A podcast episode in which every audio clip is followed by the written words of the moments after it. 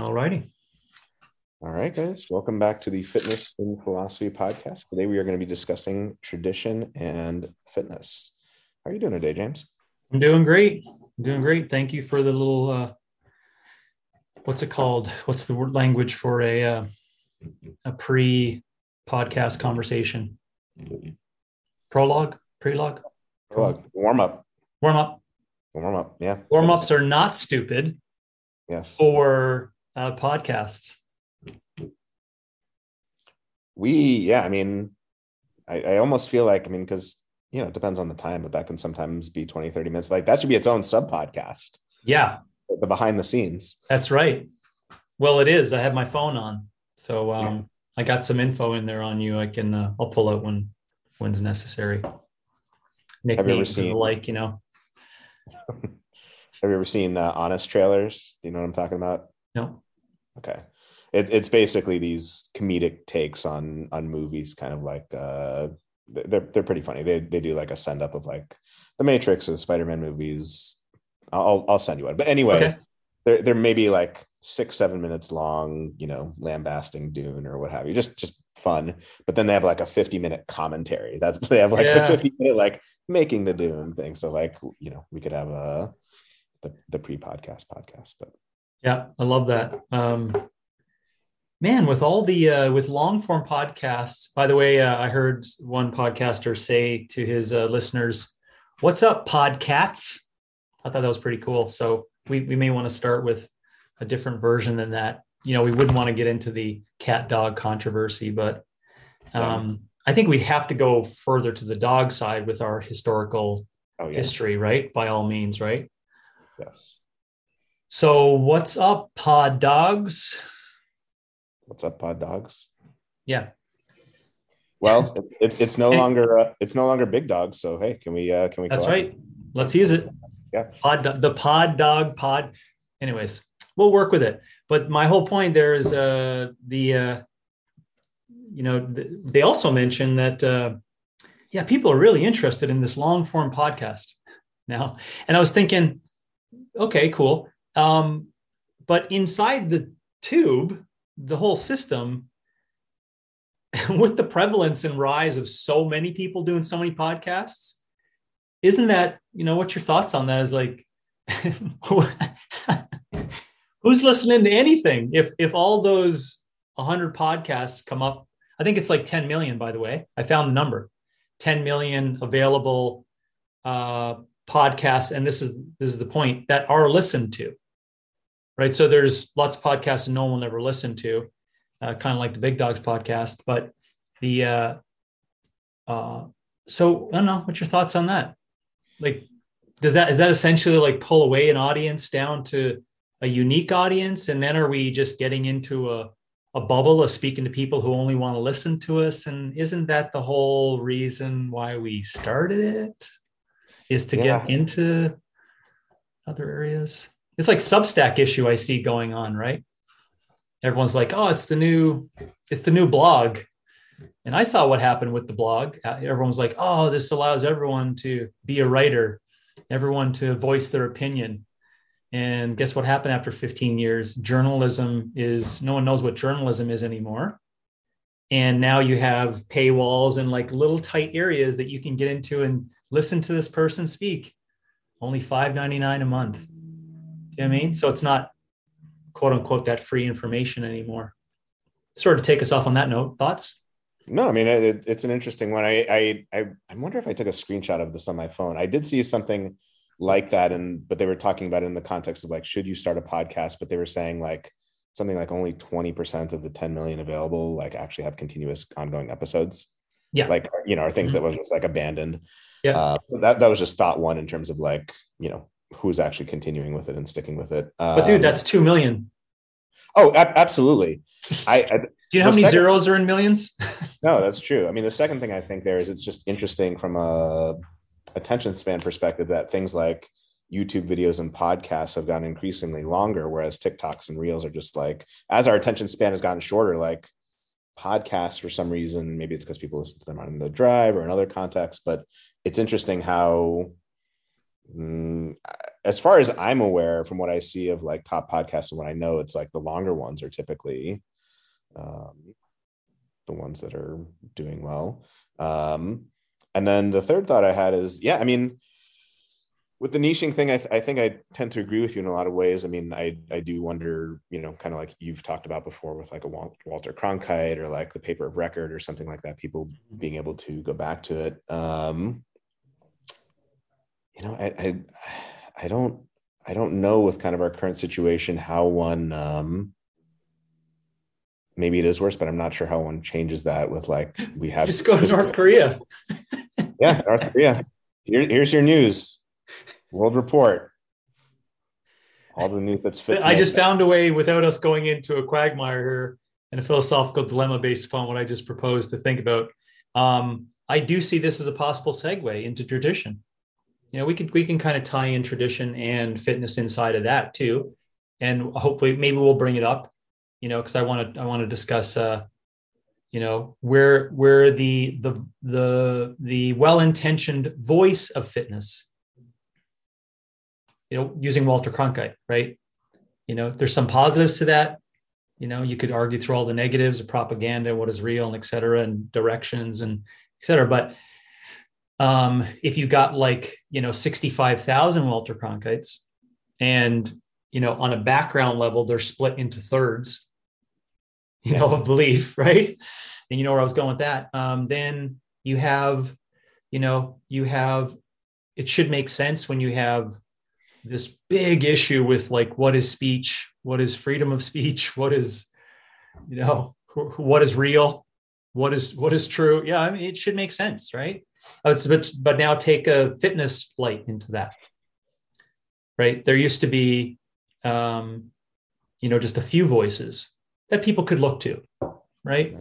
Um and uh and there's just a lot of voices. So that's that's that's okay. But uh for the collective interest of what we're trying to do in the big movement of fitness forward in knowledge towards wisdom um, got a problem right? Got a problem. So we'll tie in tradition in there like yeah. No absolutely. I mean I, I, think that's i mean whether it's today with different fitness traditions or just in general with you know there as we'll probably talk about there were certain benefits to being part of a particular group culture and having a set of yeah. beliefs and a way of life and a set of ethics. Of course there are multiple downsides to that dogmatism and you know the deepest things you believe about the universe and your deepest uh, ethical thoughts being imposed from outside of you you know and then kant and others talking about the notion of autonomy and um, self-knowledge and, and things like that. So yeah i, I it, it is something that i feel like they're they're very interesting philosophical questions on both sides because there's definitely something that's being lost when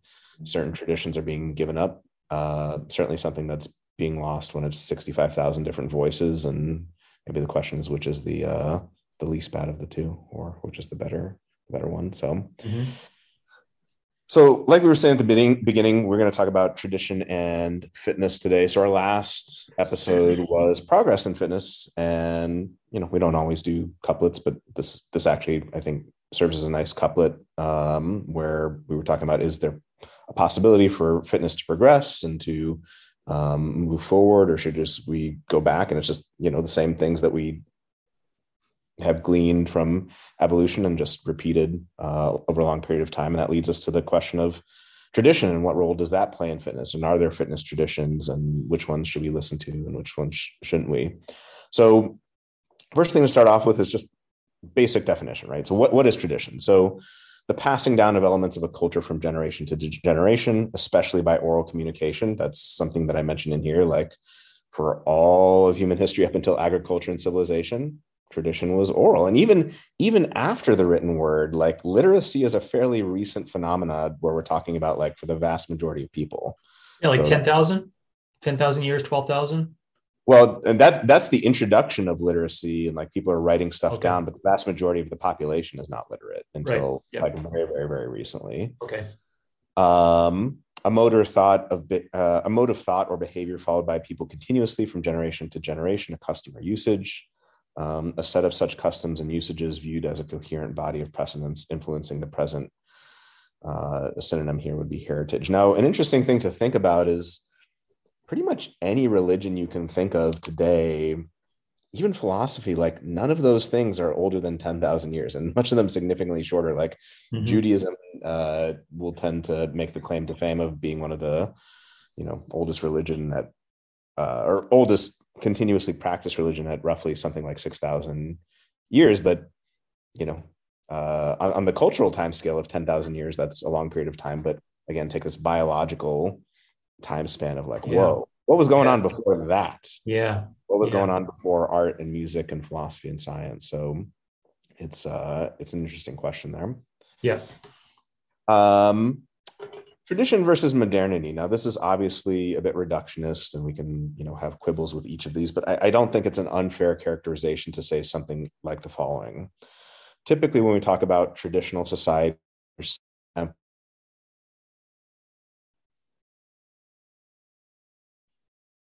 knowing your place Whereas in modern societies, for better or worse, there's this notion of the rejection of authority um, or the individual over the group um, or moving outside of your social group, not being such that you are born into a particular, you know, we, we see this in, uh, you know, the caste system in, uh, or what, what had been the caste system in India, or, you know, for one reason or another, British society is obsessed with the notion of like commoner versus royalty and like what does mm-hmm. that even mean do you know what i mean like move, moving beyond your station mm-hmm. um so you know pros and cons to each of those but um would, would you would you agree with those characterizations? You feel like that's kind of a fair way to put it? Oh for sure. I, I just keep thinking about again our previous uh conversation of uh you know what modernity brings for you know just the the young person's first impressions of what of what that is right? Because with with you know let's call it the young person uh, having the web and having access to like you know seeing how people act in china seeing how people act in russia seeing how what's going on in ukraine understanding central africa's issues you know hearing about brazilian uprising you know going to you know it's like it's like a a very quick way of of counteracting your point on on like oh this is this is how it's done right you know so that's what i think about right away is this online globalism of uh of how that like indirectly puts a big crack into tradition even the word yeah and i mean there are obviously some good aspects to that i mean i think you know thinking back to one of my you know favorite philosophers spinoza who grew up in the uh, you know Amsterdam uh,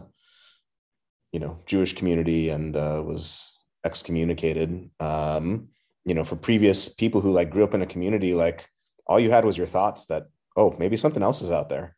Yeah, a book or two. Yeah, and now it's like you know again for better and maybe for worse in certain cases like exposure to new ideas and to you know how many people you know a thousand years ago could travel yeah, you had to get super creative, right? Yeah.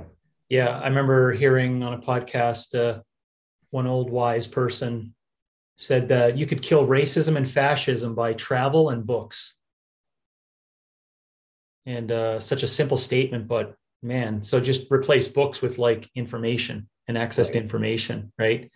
Uh, you could you can crush all of it because it just opens your eyes to those what you could be born into a traditional caste system, a tradition belief, you know? And right. uh, now it's like, gosh, you know, dad, yeah, what the hell is with this?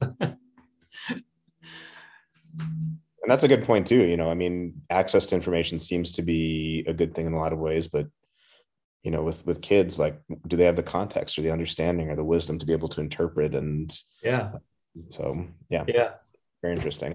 Oof, yeah. So some famous examples of I solve world problems here, Robbie. Yeah, uh, no, I, I mean, I hope Gosh. that per- I, I hope that person you quoted is right. Doesn't doesn't seem like it at the moment, but uh, nope. More information has just made us more entrenched. But so some famous examples of tradition. Um, there's obviously again oral versus written. You know, um, mm. traditions obviously within religion. Uh, many different forms of this on the monotheistic side, things like Judaism and Catholicism and Islam, and on the uh, sort of um, Eastern traditions, things like Confucianism or Buddhism or Hinduism or Jainism or things like that. Um, even within that, there's kind of an interesting one uh, within religion and religion and philosophy between those who place more emphasis on reason and logic. And I would put like Maimonides and Aquinas and Averroes in there, and um, this idea that God wouldn't do something irrational, he wouldn't do something illogical. And then you know William of Ockham and Kierkegaard and others who would talk about no the, the whole the whole point of faith the whole point of all this stuff is like it goes beyond logic. It goes beyond reason. It, it, it's it's precisely not uh you know uh rational or reason reasonable. And so just just interesting traditions within religion uh of different perceptions of how that works. Um, they, within the political realm there's obviously which group sorry which group there would answer the uh like uh, the reason behind a child with leukemia. Like how how kids yeah. What's the that's reason there? Yeah, that's a good yeah that's a really good question. So i mean maimonides aquinas and averroes uh and so i mean this is obviously we're, we're talking um you know middle ages central europe and stuff like that. So i'm not even sure they're they know what leukemia is. And so i'd have to find out like what particular thing mm um, they would have equivalent. I mean, standard standard theodicy answers, and theodicy just meaning justification of God uh, yep. answers. Um, one go to as well. That's the such as the nat- natural order of things. God's not making that happen. God created the world, and you know there are certain laws that abide, and one of them is that DNA has certain mutations, and uh, there we go. Now, of course, the immediate you know other side of the coin rejoinder to that um, on the uh, more God goes beyond rea- rationality perspective as well. If this is the all knowing, all loving, all perfect creator of the world, certainly they could intervene and change such a thing, right? That's right. So, so maybe it's only two out of the three that they are. Right. Exactly. Gotta you gotta pick which one of that that triad that you don't you don't like exactly. So yeah. and, anyone is not a good one to to to slip out. Yeah. So, um, in the political realm, there's obviously the liberal and conservative traditions. Um, you know, going all the way back to Locke and Hobbes and Rousseau, and certainly their predecessors, even even there, and this notion of like grappling with um, issues within the the liberal tradition. Like what do you do when you think people should have freedom of thought but some of that is like nazi thought? Uh, mm-hmm. you know what i mean? Like there, there are these questions that crop up within those traditions. Uh, within the judicial realm um, this is you know this is something i've always found interesting. My, my mom is a lawyer and i've i've had this discussion with her she studies a lot of supreme court history. Uh, the notion of like precedent. Mm. so why, why is it that if something was decided like 100 years ago it, it carries more weight? Uh, yeah that's that's kind of an interesting one too. And should we be able to overturn precedent or not? And so yeah. Yeah yeah. I've just been uh, recently uh, listened to uh, the arizona uh, senate and arizona judge. So i'm not sure what uh, so he'd be like the equivalent of uh, you know the one of the highest forms of judge seats in our state. And i listened to him speak about the for for about 90 minutes or so on the history because with the current uh, conversation on abortion and the Mississippi uh, law that's trying to be passed for uh, 15 weeks or something like that, and then you know where does where does federal come in versus uh, where do states come in, um, and then going back over law right and listening to the different oral arguments from uh, Kavanaugh, by the way, who Brett Kavanaugh, who went through a number of these quote unquote precedents that uh, that had an opportunity for change, right? But also then saying, but sometimes those precedents are so strong, we want to make sure that we like hold steady with those precedents, um, you know. And uh, so uh, he was saying, you know, and he had reasons for that, I think, just based upon what his thoughts are on uh, on the law more so uh, than the philosophical dilemma of abortion, abortion rights, privacy, etc. Um, anyways, I found that uh, just to add a little asterisk in here, it's extremely fascinating for those who are who philosophically want to just sit back and and contemplate uh, those challenges. Um, the, the word you brought up there is um, is very simple, but uh, it's deep precedent and uh, and what it means to law.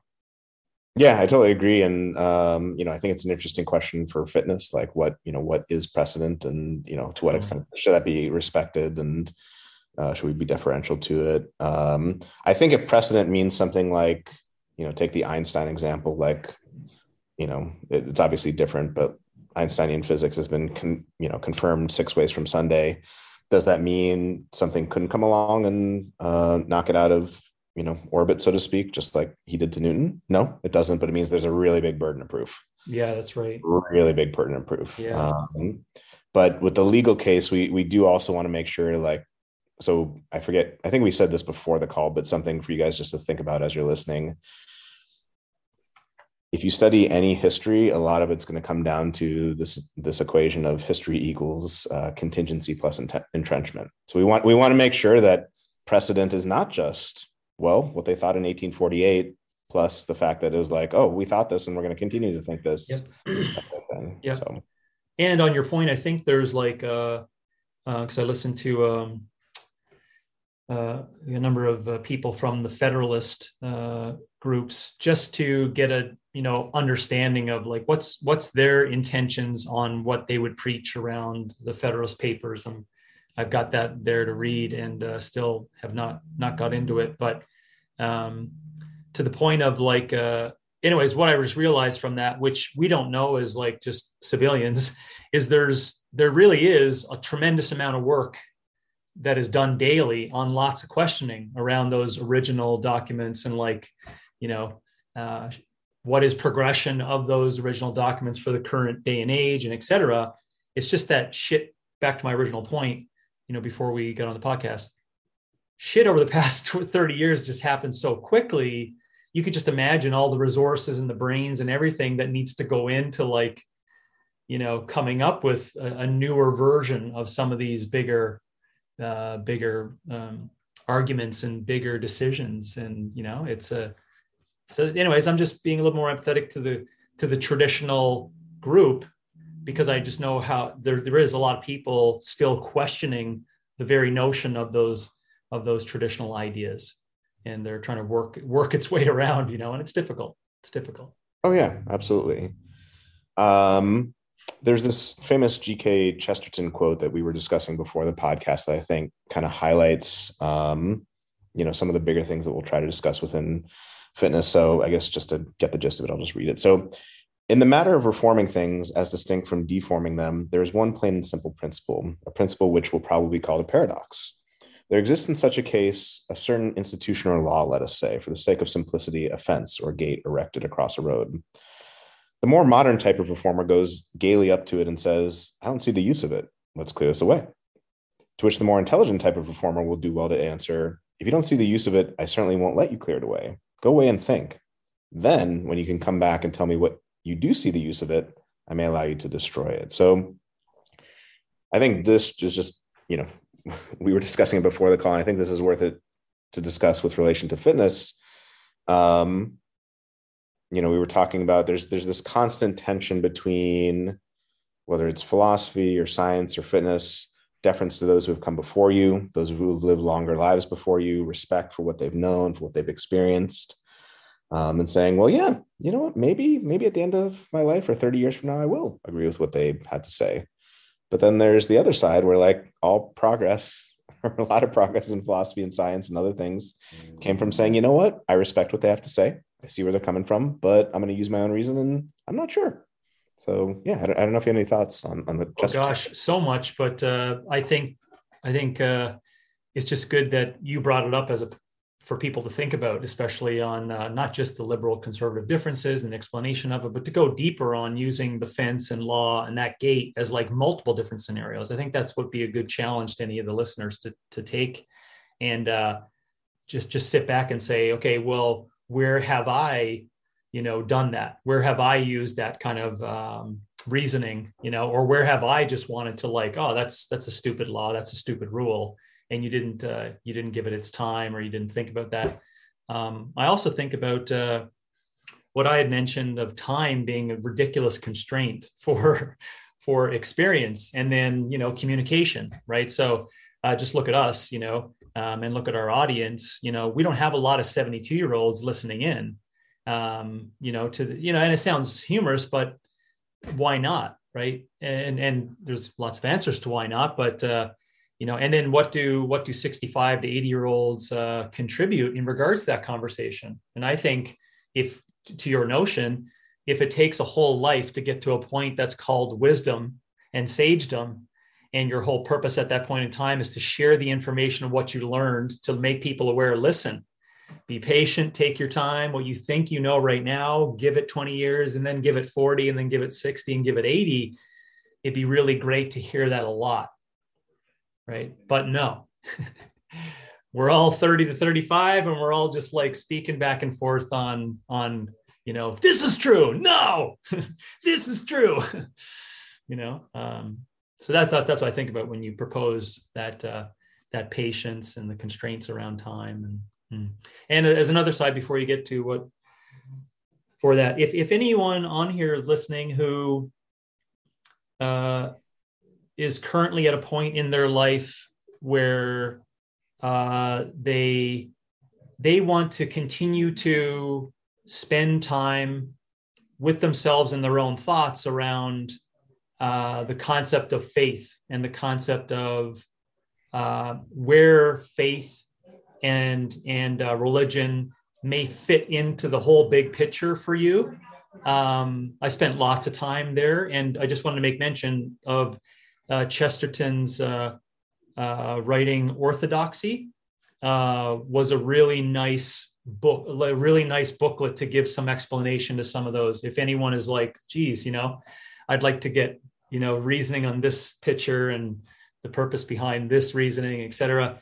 he does a wonderful job of that. Uh, just as a side note, because you brought it up, and, and never never know anyone could be listening in and is oh, in yeah. the same area. So, absolutely, no, thanks for allowing me to take. Um, oh yeah, no problem. Um, you know, I think one of the things the quote highlights, you know, these are these are tendencies, and it's it's certainly not true for everyone, but I think it's fairly true whether it's politically or religiously or otherwise. People who are more of a conservative bent the thought is something to the effect of, well, we've been doing it for a long time. There must be a reason.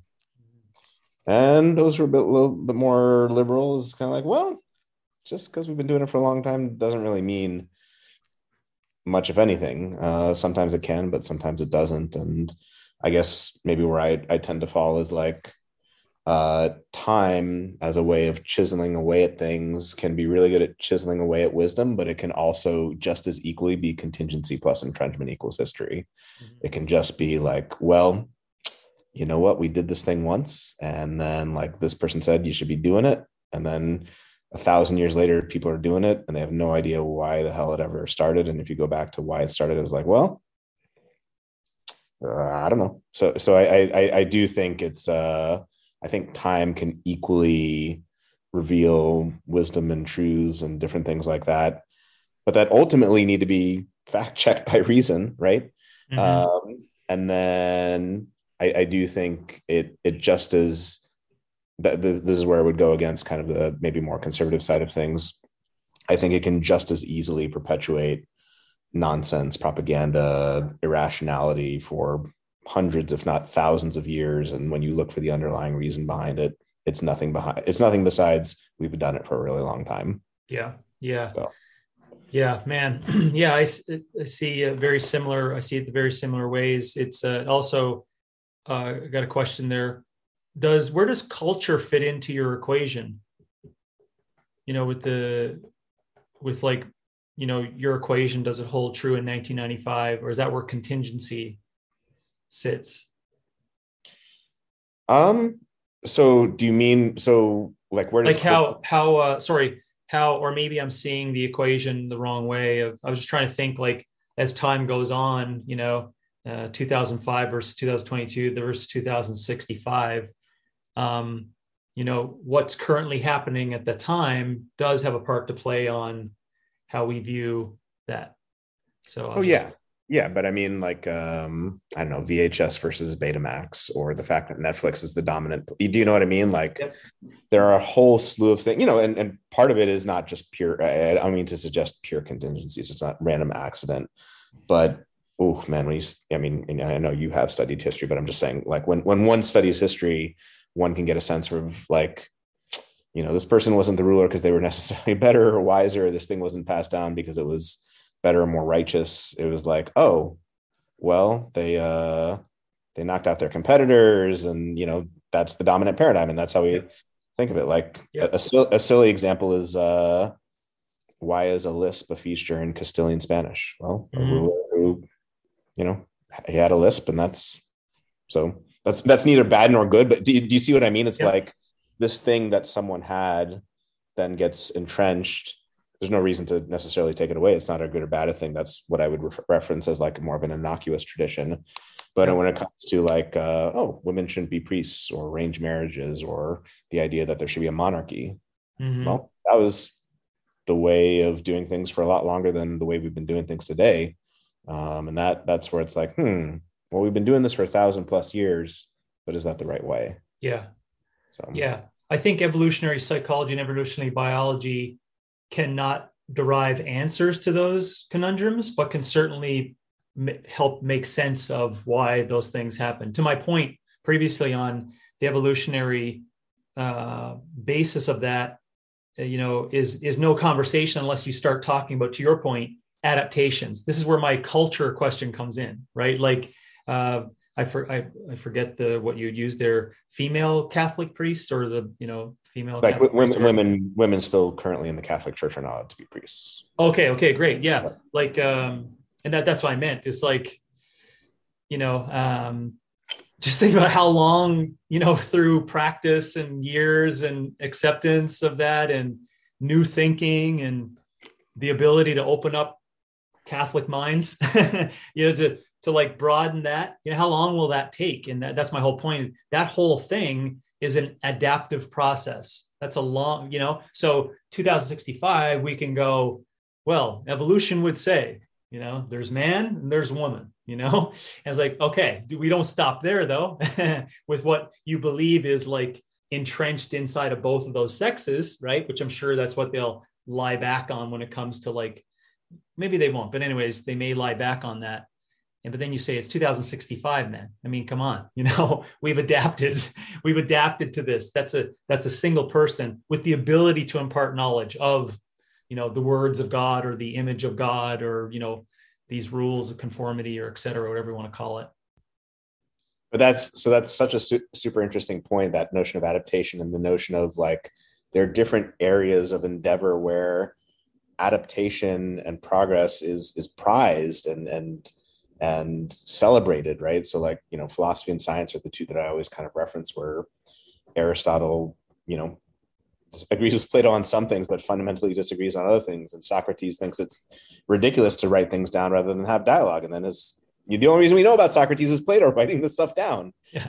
And you know, winning the Nobel Prize in science for overturning Newton. And meanwhile, not just in religion and certainly not in all religions, uh, by any means. There are some that are more um, progressive and uh, you know otherwise than others, but the prize to be won is not overthrowing that. It's to keep the notion that uh, homosexuality is a sin, mm-hmm. or that women shouldn't be priests, um, or what have you. And like that isn't innocuous. That isn't popcorn with the movies. That isn't hot dogs at baseball games. It isn't, you know. Bless you.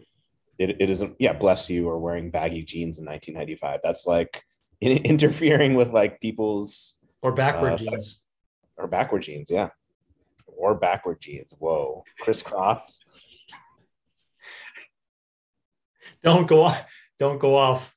Catholic no, sexual ethics crisscross. Okay, I'm gonna take us right back to that. So, um, so th- this is what I mean, and and this is where I think like it. Uh, you know, obviously, it, it's no surprise here, given the fact that I'm a philosopher into philosophy that I'm like on the side.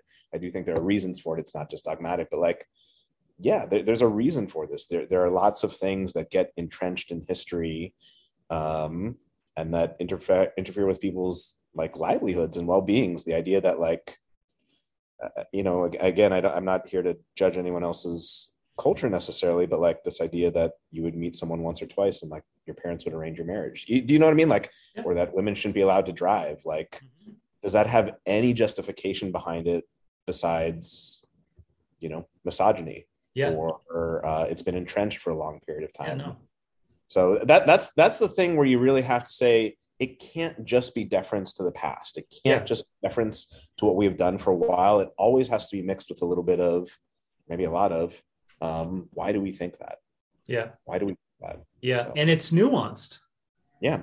Right. Because I, thankfully for your knowledge and intelligence, you can come up with ones that you know, people are like, yeah, yeah, got it. Yeah, yeah, got it. Yeah. Women not allowed to go outside or drive. Ooh, like I think that's the stopping point, right? Like, where's the switch?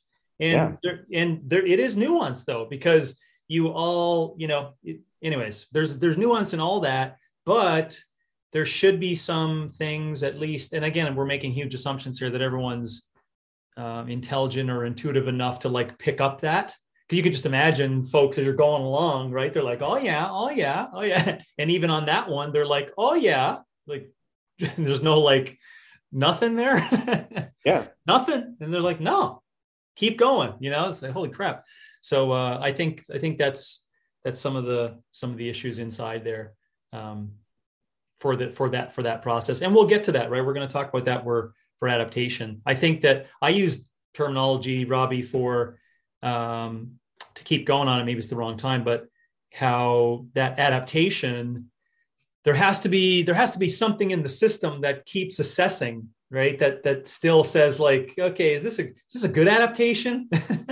you know, and what is this turning into? And who decides what good good is for it? Because to your point, uh, you know, there's lots of shit happening in the fitness universe that's not a good adaptation. Now, you know, the horse I stand on for that, you know, I was going to throw in there, you know, uh, online stuff or robot teaching or uh, Peloton or you know something like that. That that can be deemed as progressive, right? Uh, you know, we can go down the list of you know what progression is, and cry, you know, accessibility, and you know, yada yada yada. And uh, again, I just don't think you're you're hitting the majority of the population. I think you're just creating a compensatory adaptation to the laptop class for that kind of concept and idea. Yeah, I mean, I, I think that's an excellent. And I think that's where that gets to the notion that we've talked about before that's, you know, paradigm, paradigmatically philosophical about appearance versus reality. There's a lot of stuff today that seems like progress in yeah. fitness. Oh, there's data and there's numbers and there's cool new tech and there's this different way I can move. Um, and but and then we ask the deeper philosophical question: Is that legit progress? Right? Is that actually taking us anywhere? Is that just the glitz and glamour? And that's, you know, that I mean, that's certainly the case within you know legal scholarship or you know political stuff or philosophy too like um you know the, the, the counterpoint to the progress or more kind of liberal way of viewing things is like yeah sometimes something looks glitzy just because it's new mm-hmm. uh, it looks cool but it's not actually an improvement over what what came before. So that yeah that yeah. so it seems like there's like this small print inside of that right? There's some small print in there that says oh yeah you know we're, we're gonna basically play with it but we're going to keep tracks on it for assessment. You know we're going to assess it and make sure it's going in the right direction whatnot. So if there's small print in there um, you know i love the progressive idea um, because uh, you know we, we could then argue in terms of uh, you know this concept of innovation you got to have you know you know some people who are going to push that for the concepts of innovation right Pro- progression towards what right if you're going to you're going to progress towards you're probably going to have to break down some old older models. So there you have that issue between what is tradition and you know, um, and again have that nuanced conversations, right? Kids watching screens. it's like yeah. I mean, you have to. You also have to ask the question, like innovation with respect to what field, right? So, like, you can say, like, yes. I mean, certainly the notion of TikToks and Reels that that is a technological innovation. That is a cultural mm. innovation. But then when we ask the broader question about like is that an innovation with regard to how humanity functions and yeah. interrelates? Uh, that one I'm not so sure. Yeah, like it may be no, a local I agree. Yeah, but well, that's why I use that one. Yeah, it's close to home. The energy innovation that's a good one. Energy innovation is a very interesting one. Right.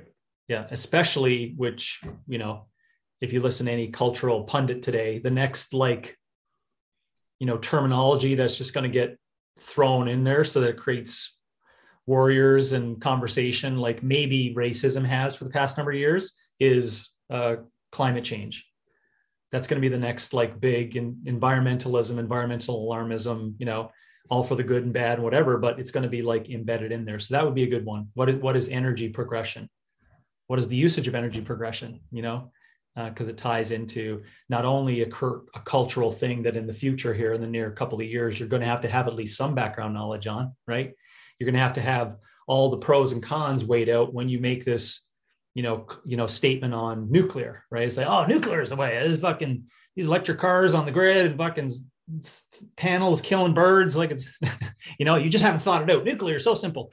And and then you got to have you know all the answers to okay you know you get a thousand more nuclear plants. What do you do with the waste right? So it, it's like there's there's these things you got to go in with on that energy quote unquote energy progression. What is energy progression for the future? Um, yeah so that would be an area i think would be uh, philosophically demanding more so than uh, the your point on uh, online or technical or sorry uh, technology technology progression. Yeah but i mean it's a, it's a similar one where we ask you know you could ask local questions about like you know is this progress within the domain of like how we generate energy? And then more societal question you know i mean to take your nuclear energy uh, point not to argue one way or the other but just to ask like okay well you know theoretically let's say you know uh, someone's arguing for like a thousand more nuclear plants. So uh, at the local level of like energy generation without you know uh, crazy carbon emissions great awesome fantastic. But then like you were saying to this broader societal level of like how does this impact society? How do we get rid of this waste? Well maybe not you know maybe not so mm-hmm. much of an innovation. And so i think i think that is a very useful philosophical perspective for people to keep in mind is like is this notion of innovation with respect to what?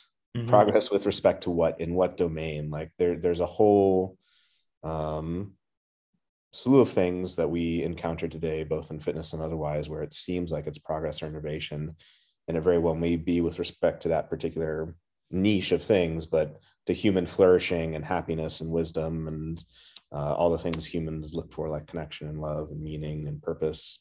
Maybe not maybe not so. Yeah yeah, I'm going to continue on with another interesting area just for our our pod dogs may want to get into to uh, to go into that area. Um, is the uh, conundrum that a lot of people in Silicon Valley don't speak about, but I I just hear you know from indirectly listening to people who have you know some of those insider conversations, but you can like hear what they're talking about. Um, is this uh, they still don't have this you know they're not all well uh, they're, well, they're in agreement that we, we're going to have to be really careful with this, with the speed and growth of artificial intelligence, and what what it can end up, you know, getting into with regards to how it's going to be used and and et cetera. And so that's an area that I would tell people to, if you're really interested in something that for the future will be, you know, it's certainly going to answer this question like, well, what is progression? You know, and and keep playing that story out. Read life 3.0 or super intelligence and and uh, and keep playing it out. And then you'll see or anil seth's new book um, you know and then keep playing it out. And you'll see us like maybe we want to like put a halt to the speed and progression of some of those things. Do you know like isn't that gross to kind of even think about that? As like yeah but it's so progressive it's like oh gosh, like I don't know if I want to be alive when that progression occurs. But then I say, and I keep going on with that, is like, well, how about my children? Like my daughters are going to be around for for some of those, and so if I know about that, then what what, what do I want to do, and what what kind of impact can I have on that contemplation on um, on progression of AI, and what does progression mean? Because tradition would just be uh, pigeons, right? I mean, I don't know what the tradition. Right. Fire, smoke signals. Right. And what thoughts or philosophical perspectives can you impart to them that they can then impart to their children about like what things that they'll encounter and how to think rationally about like, hey, just because culture is this way today doesn't mean it it it, it should be. Yeah. Uh, yeah. It's like oh, we also always have those movies of where people can transition over time. Yeah. Right. And I love the I love the look on the face of the person that sees someone from the future. In all the movies, it's the greatest look and some there's some great directors who do a good job of that right? But it's but it's the classic one where you know it's not like this but this is just analogy. The person's like oh and they try to stab him with like a stone and the person just like picks up a laser gun just shoots him in the face right? And everyone's like oh! like that that moment right there is like uh anyways it, it highlights this whole like well what's progression and what and uh is it a great adaptation you know? Does it give us this false sense of security? Uh, anyways. Oosh. yeah no I, I, I so kind of a, a, side thing related to that. So brandon uh bought a uh meta quest for his son. You don't you know what that is the vr headset?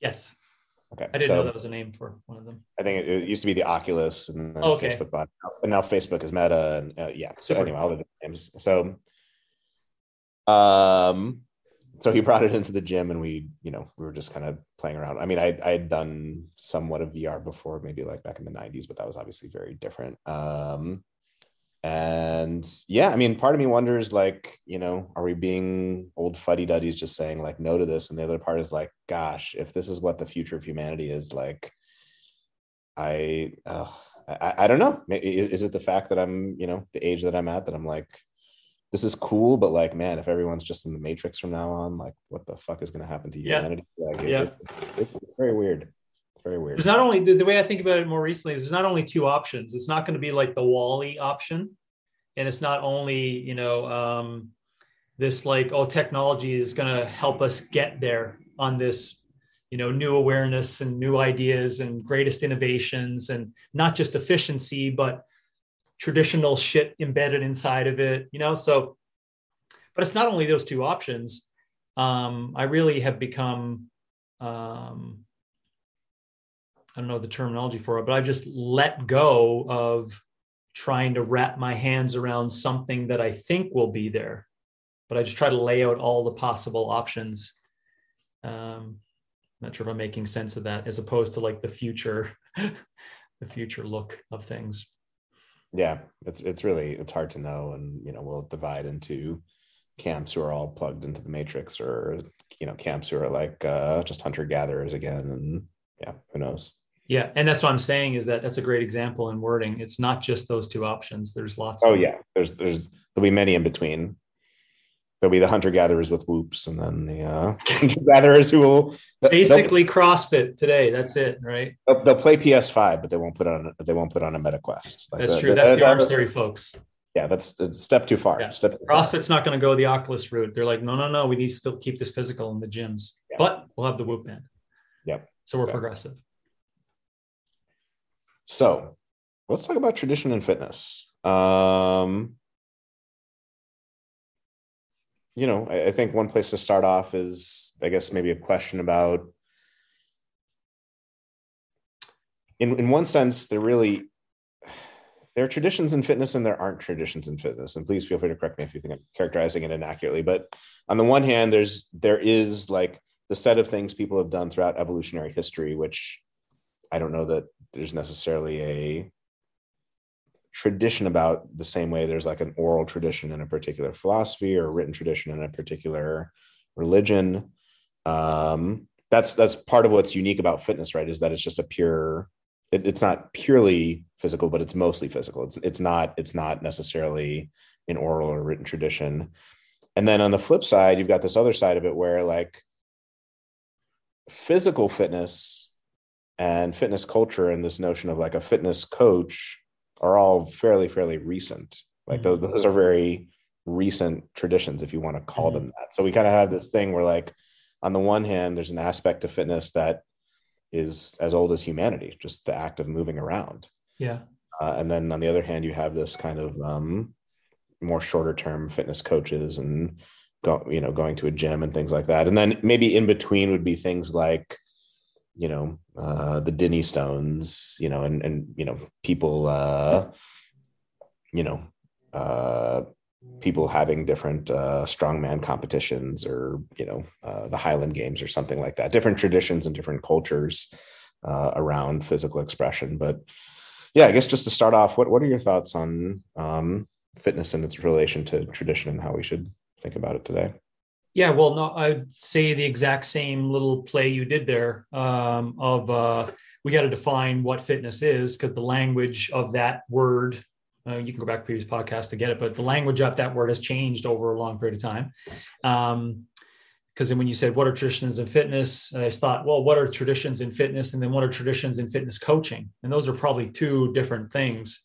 Um, yeah, so I think you and I, like right now, have to probably get to get to an understanding of like, uh, and we could be incorrect on the exact dates, but get to at least at least some like, you know, tough dates on two particular areas, maybe uh, physical culture and then fitness coaching. I think that may may derive a bunch of things, and we could jam on like what's the tradition tradition of each of those. Because um, the the word fitness, because it had that like you know I guess a weird period of, you know, not even you know it you know it was a weird period because it was like, you know, for like Spartans, you know, ex- took all off all their clothes and oiled themselves and did the, each other's hair and exercised for hours prior to battle you know? And they called it like they they called it some form of physical expression and preparation right? But it was exercise but it wasn't called that you know? And that was a long time ago. So that you know that you could see and we'll just say that it was lumped into this like exercise for survival and reproduction okay um, and you could have a host of other things. But then there's point in time when there's no Spartans, right? And and um, there's only a select few that have guns, and then and then there's not strife, you know, between between folks. And then there's like you know artillery and lasers and fucking robots, etc. I'm just quickly getting you through like, well, yeah, there was a period of time where that fitness turned into something that became like a leisure pursuit because we got nothing out of the better to do or keeps us out of trouble or you know we can get these other things from it and i think we need to figure out what the dates are on that whether it's like a jane fonda era or jack lalanne era timeline up to whatever and then secondly the fitness coaching which i would argue and maybe you know you could say well this is what I, you use to determine i think in your notes said you know 100 to 200 years but i think you were talking about fitness in general uh, fitness coaching, in my opinion, has only been around for 30 years or so, maybe a little bit longer than that. So there was like quote unquote coaches who were the neo generalists, right, in 60s and 70s. That was the track coach, football coach, etc. But they handled all the quote unquote fitness training for the particular sport.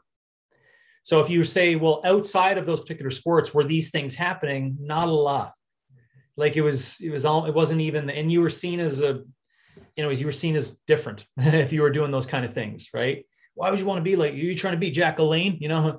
Uh, so the bodybuilding '60s era, you know, into '70s spawned the '80s start of the quote unquote fitness coaching. So is that really what we're going to use as the language of defining fitness and fitness coaching from that era upwards? Because then we can say, well, what are to your answer your question long way about it?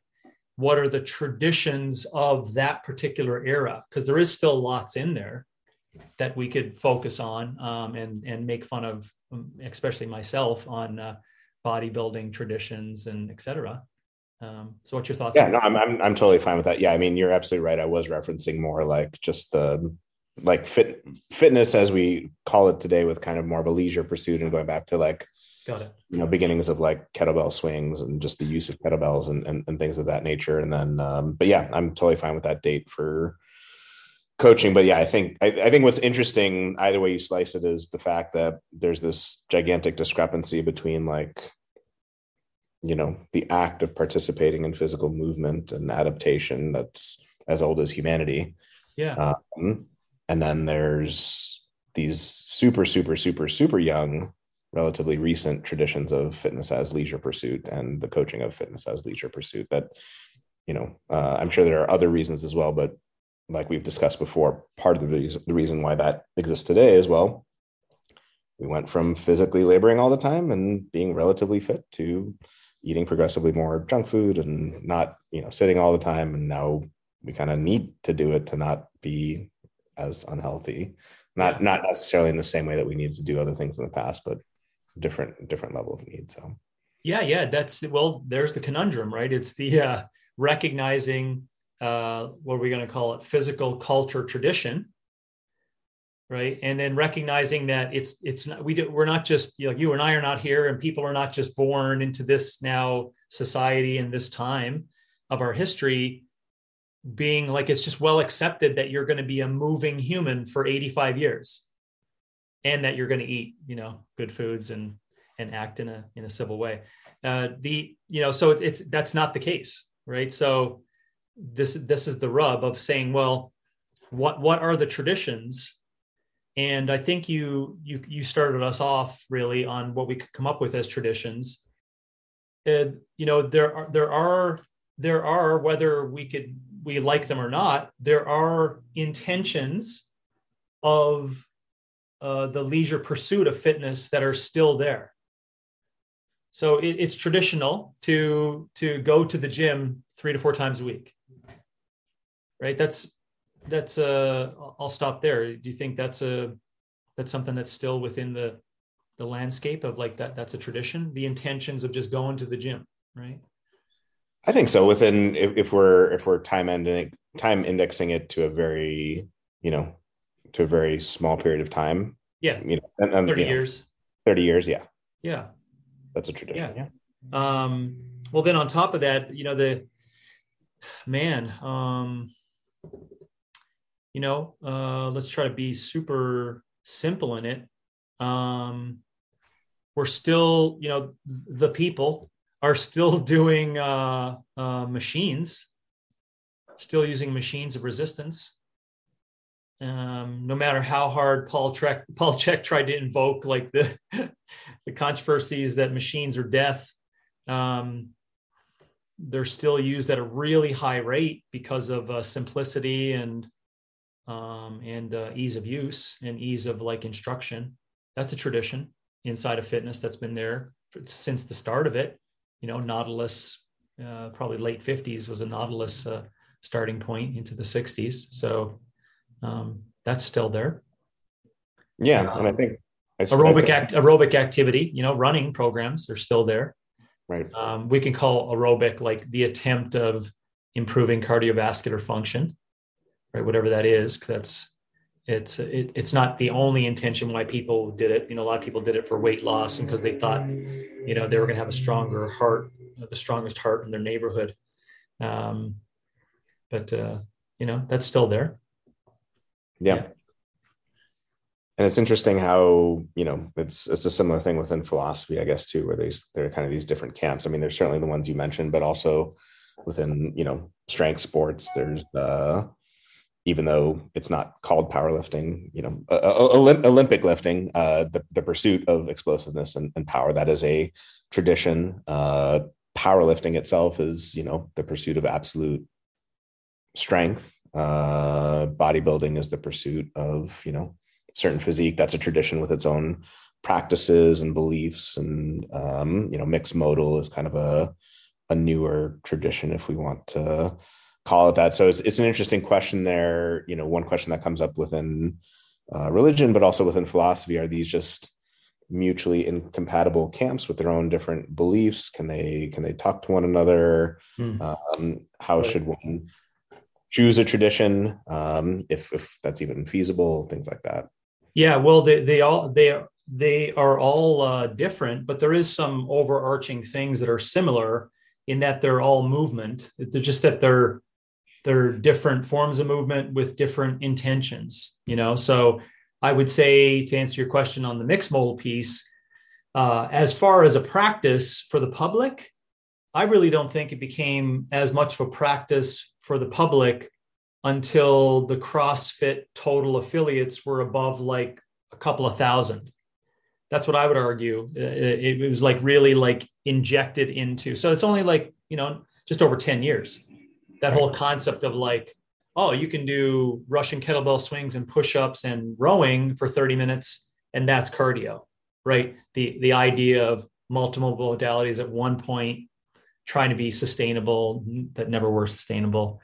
Um, yeah, so I think that has only been uh, that's that that's that's per, that's uh that's not I guess well, what am I trying to say there? That's that's only 10 years out of the 30 years we are using, right? It's only been the past 10 years. Right. That so um, I'm not sure if I started a, a, point to answer your question on how this mixes in, there's still overarching concepts of movement. but the intentions underneath them and like the dose response and et cetera are extremely different. Oh yeah, definitely. Um, and I think this also gets to some of the questions we were asking before of like both, and, and this is really where I think philosophy comes in and reason, rationality, both within traditions themselves, both within these fitness traditions, but also among all the general fitness traditions. You know, to what extent should we be questioning their presuppositions and mm-hmm. modalities, yeah. and can we even intercompare? Uh, you know, in, in in religion, there's always this question of like, can you even uh, like within philosophy of religion there was always this discussion of like can you even have a discussion where you're talking about these different beliefs and uh, ethical frameworks and principles because they're just such different presuppositions such mm-hmm. different frameworks can you even uh, language that I, I, I personally think you you can and you should yeah. Um, but yeah and within fitness this notion of like to what extent should we not just say within a particular fitness tradition, oh, well, you know, that's the way they did it back in the 70s. So that's the way we should do it now. And even among fitness traditions, like, oh, um, how do these interrelate and which ones are silly and which ones are not? And well, maybe they're all poly, but yeah. Well, no, it goes back to, you know, because I see, well, people see mixed modal practice as a progressive human adaptation. A lot of people see that t- today. Um, I've taken you know, more than, well, it's not, it's going to be close to 20 years. Gulp. It's the first time I've said that. It'd be close to 20 years in my investigation of that to recognize that, uh, you know, we are, and you can hear it in my voice, and I'm probably going to beat that drum for another 10 years, where it was something that we definitely did practice. We thought it was a progressive adaptation, but really we saw that it was for a very select few because as time goes on, back to your point on a presupposition, we started, we grew our minds in answering, well, what is the real outcome we want for this practice in fitness? And if the outcome we want in the practice of fitness is doing it every day for 80 years, we're going to have to be careful with the dynamic contractions we think are making us so progressively adapted.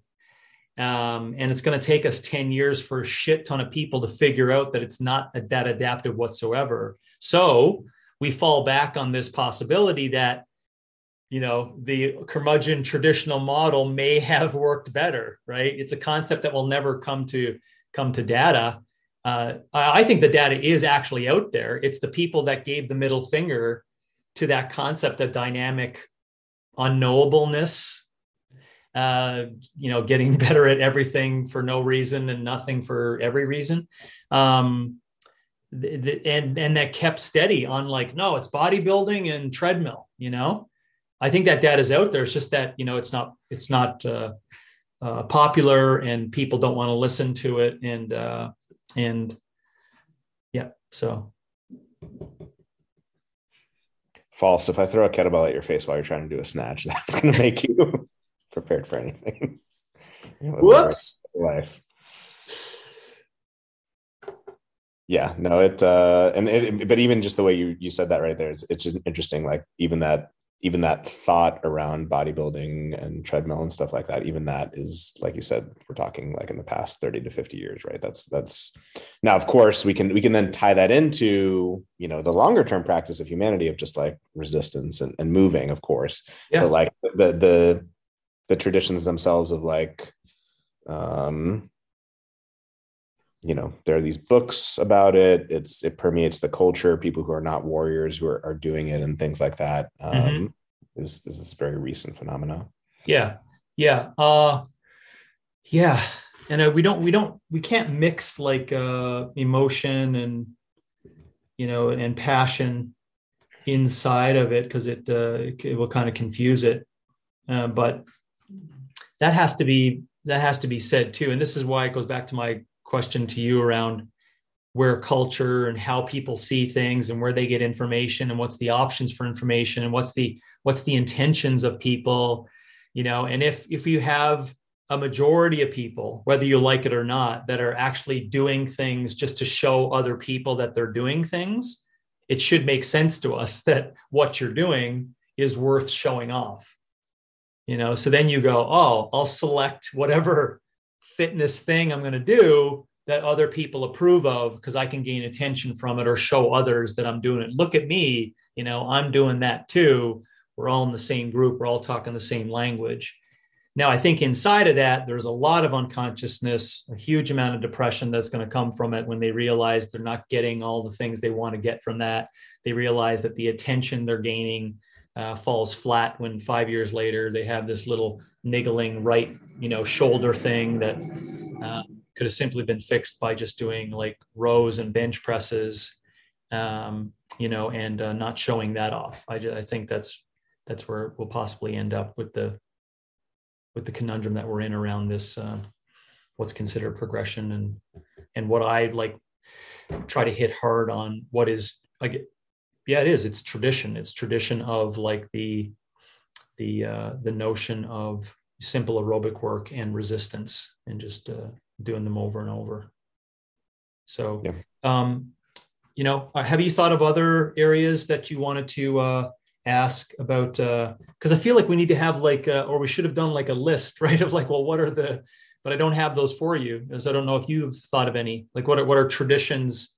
In fitness over the past 30 years that uh, are either still there or you know yeah i mean you know i, I mean the I, the ones that i listed off i think we basically i mean they're tra- it depends on how deep you want to go down into the notion of tradition right like within aerobic is there biking and rowing and running and things like that and then you know within modalities yeah like within calisthenics yeah. um, you know there's there's tumbling and cheer and you know classical gymnastics and right. uh, things like that. And within strength, there's Olympic lifting and powerlifting and uh, strongman. Mm-hmm. You know, mm-hmm. how far you want to, you know, go down the rabbit hole. So, um, yeah, I think it looks like uh, not to hit on those particular points of the ones you just brought up, but I see the examples you had given as things that have always been there, but in today's day and age, it looks like it's there more prominently only because maybe people are looking out and seeing multiple things. I don't think it's am I making sense of that? Like even stuff with like a barbell? No. No, no. uh yeah. Um yeah, I'd say that one is going to hold some steady, firm historical context through the even technological age or the, you know, I don't even know what to call it, mass media, mass information that people have to offer. You know what I'm saying? Um, but those other areas it, it, just looks like more people are doing it. That's what i'm saying but they're not. It's just there's um, they they now have access to show that they're doing it. Right. um, and but one of the things that just to use the barbell as a point there are some things that kind of move their way through that that uh, that kept increasing in numbers. And i would call that um, mixed modal intense work. That definitely like you know went by the barbell and then kept going up you know and then with mass media and everyone's doing it it not only looked like a lot of people were doing it there really were a whole lot of people doing it. Yeah. and it kept going up. So that's one of those inside there that uh, am i biased on that just simply because of my lens? Or do you feel it's the same way? I, I don't think so. I mean that that seems reasonable to me. I mean I, I could be wrong but i don't i don't think so. Yeah. Okay. Um, I may be wrong on it too, uh, but uh, yoga is one that did that same thing. You know, where it just it just went up, it kept going up, and people are like, "Look what I'm doing!" And it's like, "Oh, it's not just that we can see that you're doing it now. There's a lot more people doing it." you know, so and, and ironic, two of those are paradoxical, and one's driving the nervous system up, and one's driving it down, right? right. Um, and anyways, we can go philosophically down each of those holes of uh, how they don't balance one another because they're both essentially, anyways.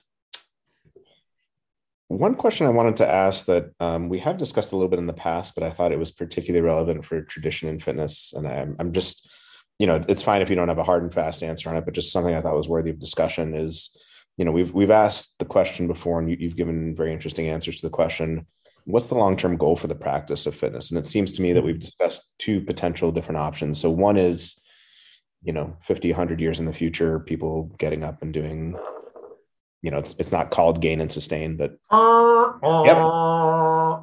you turn on an episode of FIP because uh, that's the only media that's left at that time and then you are either doing some gain or sustain or possibly both a crazy day a wild day with glasses with us with glasses yeah you're with us yeah you're with us Yeah, I'm slapping your ass as you come into the room. Oh What's up, Robbie? And I'm not really, but I am. You know, like man, I just can't wait till that happens. You just gave Brandon Get in there. You gave Brandon the content for like a thousand memes with just that movement right there. But I indirectly just threw something in there, right? Of like number the the shit we're gonna have to deal with. Just think about that. Like the, the language of like, well, what is anyways, what is nefarious when you get inside of that world? Right? Gosh, let's not go there. Let's not go there. I'm- Let's I'll, I'll bring it back in just a second, but just Oh, just thinking gosh. for, for just so like, you know how deep fakes are getting better and better. Like they're Yeah. not even have to take it. We you and I have said almost every possible word that would need to be said Yeah. between all of these podcasts, and like they're just gonna be able to make us say whatever. yes. Yeah, in the Oculus. Yes. as people doing gain and sustain. Uh-huh. There will be episodes. gonna There will be episodes of FIP that weren't even recorded that say things that we totally disagree with. that they seven seven levels, all with different disagreements and arguments. But anyway, Yeah, there's going to be a I'll- new energy system created, the technological energy. The future will be powered by people doing gain and sustain as they are listening to pre-recorded episodes of FIP and future episodes of FIP that Yeah. never existed but then have Yeah. been created. The only way you'll be able to hear it is if you're at a resting level of 15.0 millimoles of lactate. That's the only way you can hear it. and yes, you can get there through poor poor lifestyle as well. You know, because you know people can reach uh, metabolic acidosis by just going down that uh, that route. So hey, or you can just do a real hard three minute row and then like try to focus Yeah. right? That's the only way you can hear it. And soon as the levels start to drop, you're like, uh, uh, uh, guys, I think I'm leaving the room. He's out. Your Oculus is powered by lactate, hydrogen ions. Yeah. That's fantastic. What a great intention to keep people on the high intensity train. Yeah. That's the Orangetheory of the future. You can't get in here unless you are powered by high intensity. Yeah. Very authoritarian and dystopic at the same time. Yes. Okay, where did you go there? Uh, how did we get? Wait, I wait, knew we wait. weren't going to come back. Bring us back. how do, how do we come back? No, no, I know exactly where we are. So Okay. basically we, we were discussing so what's the long-term goal for the practice of fitness so Oh, yeah. you know one one version of this that we've discussed in the past is 50 to 100 years in the future people just get up and they do you know some version of resistance some It's this innate knowledge, right? Or this, this- Right. That's the long term. Yeah. and you've said something to the effect of when someone asks them well why are you doing that they'd say well that's just what you do. I mean that's just that's Yeah. what we do. And that that really is very much tied into this notion of tradition where it's like it's imparted wisdom from previous generations where you can't even necessarily articulate the reasons behind it. So that's one option. Yeah. and the other option which doesn't seems like a, a different option is where people would have a rational understanding of the whys and the history behind the practice of fitness where the answer wouldn't just be that's just what you do. It'd be oh here's X- reason xyz so uh do you have any thoughts about what what you would consider the ideal there in relation to what would be you know ideal practice of fitness in the future Anything different than what the first option is? oh so you, so so you think the first one is is the ideal Well, that's yeah. I think yeah, for sure. and Yeah. what are your thoughts on like do you Yeah. think So I, so maybe I didn't understand the second part if uh, if I wasn't clear on.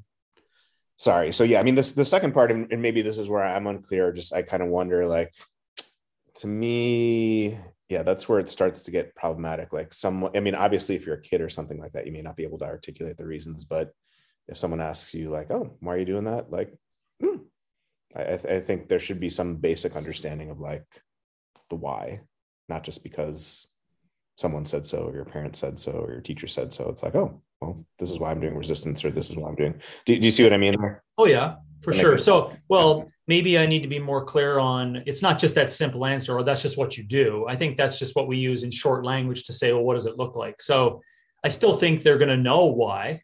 okay you know they're gonna they're gonna they're gonna be able to say like well you know they may be able to tell the whole story and some will tell it lengthily and some people will tell it short but they still have the knowledge and awareness. That's what i'm that's why i called it innate. It's it's an intrinsic action right? And and, and you know i just wanted to play that story out right? We do want to get it to the point and i know there's a lot of shit in between but you asked the question and then i that, and i dreamed that big dream goal audacious idea of like it's you know it's it's uh it's spoken about in the traditional language like remember we laughed about on previous episodes right? People are talking like remember back in the day we were like thinking that doing this practice is going to make us better people and isn't that crazy? We went through that 30 year oh yeah. Well get this do you remember? There was these groups of humans that would come into a room and do shit they actually couldn't do with music and loud and fucking just and then we realized over you know that, that's I think we'll laugh we'll look back and laugh on that.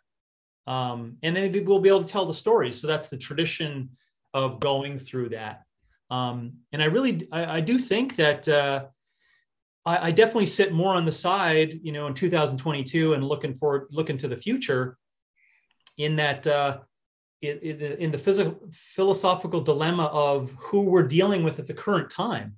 I just don't think for a long period of time people are super interested in going after going after their physical potential for their whole life. It's just not it's not of interest. You know what I'm saying? So I I I uh, that's why I you know I know all the you know the the impending struggles. I know what happens with institutions and the imparting of knowledge and who owns the knowledge. I know all those you know intermediate really arduous steps i know that um, and then i make the assumption dot dot dot way down the line there's an awareness. There's an awareness through generations. And so if i i but you make a good point. I i do maybe need to do like not to make it a claim or make it like you know factual and predictions because humans are poor at that but I should get better with numbers and say something like a timeline and et cetera, which I think you can do, right? If you were to talk about like, you know, just just guessing on some things, right? Um, on uh, what would create that change and what would have to be embedded and how does it like, you know, kind of like the Steve Jobs or or Bill Gates announcements in the 80s or 90s, right? Of like of stuff that they said of uh, what was it like a laptop on every you know and then steve jobs obviously took it to another level and was like well i, I want to say the same thing but it was a it was a device you know a device that you could get a whole bunch of things in right and and lo and behold like we're close to being there right so it'd be like asking the question like you know or maybe it's not robbie tell me if i'm wrong but like well why you know why do you have that phone you know and i don't i don't know you know I, I got a lot of answers for it but you see like it's it's just it's just inside the system. It's like it's it's it's a part and process. Um, and using the phone analogy, it's great that I could tell you stories about uh, what we learned about pulling that real long cord just to talk to that girl I wanted to talk to in high school. You know, like those are good stories to talk about it, which creates not only awareness but an appreciation for the particular device I have in front of me, right? Um, and so you can see, I am here and I'm answering that simply but I do know about the tradition. Um, to I don't know if I carefully did that with a different uh, different form of technology. No, I mean that, that that was helpful. I mean, I think one of the things I you know I understood what you were saying, but just wanted to clarify because that, that was very helpful for me. Is you know, uh, I mean, I kind of innate, innately bristle against like that's what you do. Mm-hmm. Um, I would say like I, you know, with to use a nutrition example, like I don't think anyone needs to have a PhD in nutrition to eat healthy, but like having some basic awareness about like, oh, lots of vitamins and minerals. You know, I have a good psychological relationship. I'm less inflamed. You know, I mean, just some basic reasons because otherwise, well, parents said so and teachers said so. You know, we're back to Dr. Oz said so. Do you know what I mean? Yeah. Like, yeah. there has to be some it goes back to kind of our conversations about it, it's this delicate balance between you know obviously when you're a kid there's there's certain received wisdom that you just even to get on in the world you've just, just got to accept and deal with yeah um, but then later on once you reach the age of reason you reach you know um, maturity and adulthood. Like, yeah, if someone asks me why I have that phone, yeah, great question. That is a really good question. Philosophically, yeah. why am I doing this? Like, why why do I have this thing? And is this helping my life? And so, obviously, like you said, there will be different degrees to which different people in the future answer about, you know, fitness history or knowledge of why they're doing it. But like, uh, you know, if the answer was something like, uh, I don't know, uh, well, that's just you know, I, I, was told to do it, and I've been doing it for 20 years. That yeah, that which is the answer today, by the way, for a lot of people, right? Right, right. And they, and this is the thing, and they could be healthy.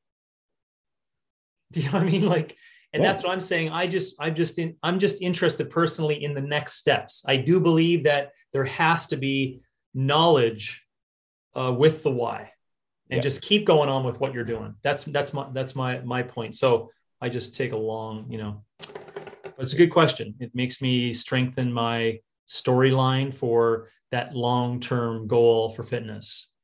Because uh, right now, if it's on a podcast and it's short, I just fucking I go hard and like way too fast. no, but I mean, it's it's, it's a good. But it's okay. Point. It's all the time I have. I can't. I can't. You know, I can't sit down and contemplate and play it out. So I appreciate the the reminder no, it, that I need to clear, clarify that. I mean, it's it's a you know it's a it's a big audacious uh, goal and it's it's a good one, but yeah, just getting some you know there's a lot of virtue to it, but just yeah, getting some clarity on um, some of the things behind it. Um, so I think I, have... I, think what ties in another before you go there, I hope you got a reminder as to what you're going to get to there.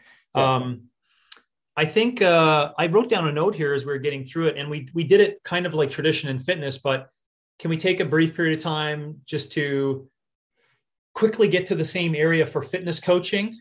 So is that any different or is that uh, like, because this is what I spoke about on the CCP call this past week. We just had, um, by the way, a huge diversity around the globe this time, like the highest level, I would say, of diversity around the globe.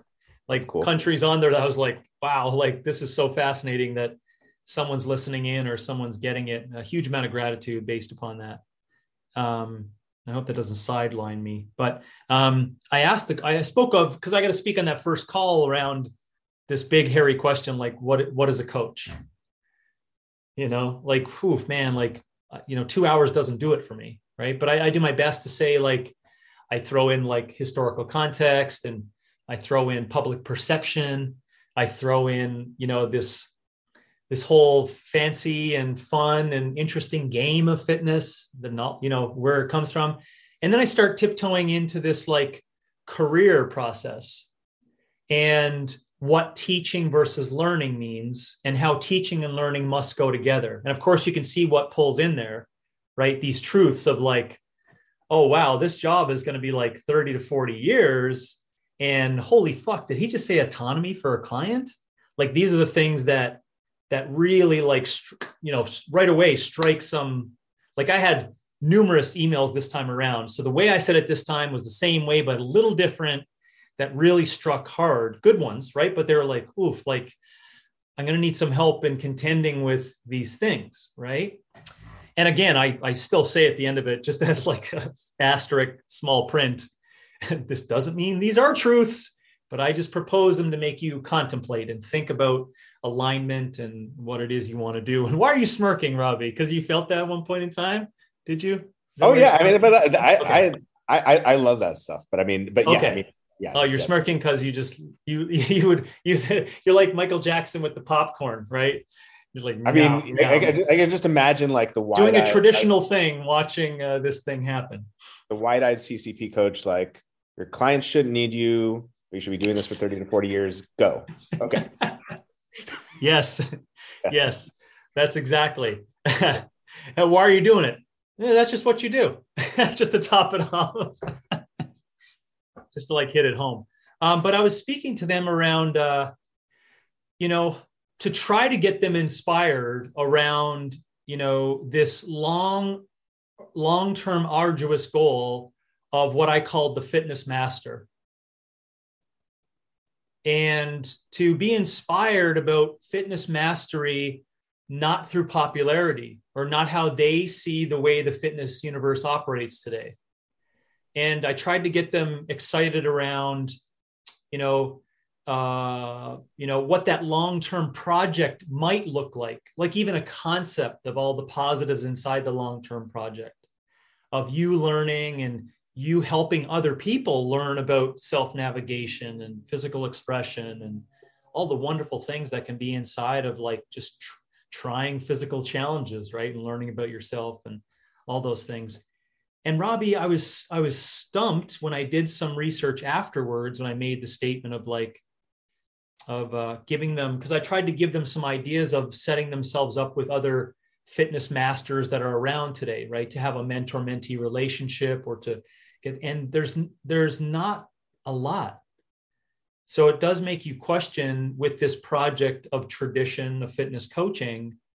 Um, there there's not a lot of people still around who were 20 something in the 80s that are still doing fitness and have like played out that timeline journey through the technician craftsperson fitness master phase to a point of you know either education or you know sagedom or whatever that is right? Not even like writing or podcasting or whatever. You know it's like am i, am I staying am you staying with me there? Like you know i just tried to use a, a, another parallel which could be incorrect but another vocation like an engineer right? It's like da, da, da, da, da, da, you know, 55, stop, you know, but, but, but if you go, well, all these people are there from 50 to 55, there's a lot of them. and there's a lot of them that are really fucking good at that, you know? Um, and of course, they can take on different roles and management, CEO, and head of groups, and et cetera, or really deep academic stuff. But man, in fitness, there's not. So you know there, there's one thing is like there's not a lot of tradition yet in fitness coaching yeah yeah and so this leaves us with you know uh, you and i and a lot of people to go through this time period of like trying to set tone for what is inspiring for people for a fitness career. Um, and we're doing we're in the tre- we're in the trenches weed through the weeds trying to figure it out. Like what does it look like? Do i do i need to have this knowledge of nutrition? My belief is that in the in the next couple of years this is biased because we want to really push that for this year but we're going to have to raise our ability in things like listening and attentiveness and communication and and essentially behavior. You know so i think the you know if we think that today there's a lot of people who think that oh you can't be a coach if you don't have lots of high standing in nutrition information uh, there's some truths to that. But i think over time it's going to be the behavior aspect. It's going to be like can you communicate with people? Can you can you really be empathetic to the life that they live and where fitness is going to fit in et cetera sorry i was lengthy on that but that was a whole long-winded thing to say in asking the question like is there tradition in fitness coaching there's not. No, I, I, mean, there's there's a lot of really good stuff in there. I, I, had a few different thoughts on that. So one thought is, um, you know, like we were saying, it's relatively young, so that, that's that's part of the situation. Just like the first philosophers or the first priests or the first people who were uh, authors or something like that. You know what I mean? Like when this is first starting out, you're just kind of figuring it out.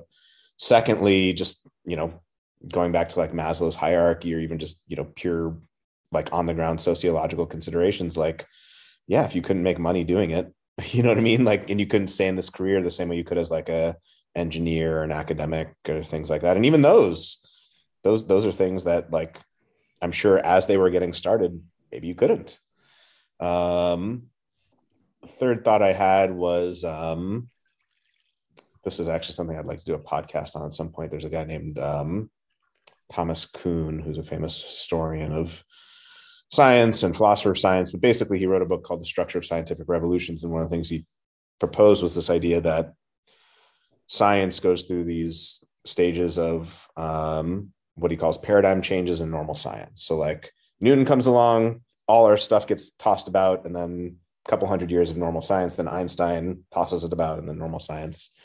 So, like right now with fitness coaching and even something like functional medicine, which is relatively new, like we're still trying to figure it out. Like we're in the stages of like conventional medicine 100 years ago. Yeah, there weren't there weren't tons of medical schools. There wasn't a there wasn't a tradition. I mean, obviously there were isolated forms of being a doctor in different cultures, but that was a very it wasn't what we today call that.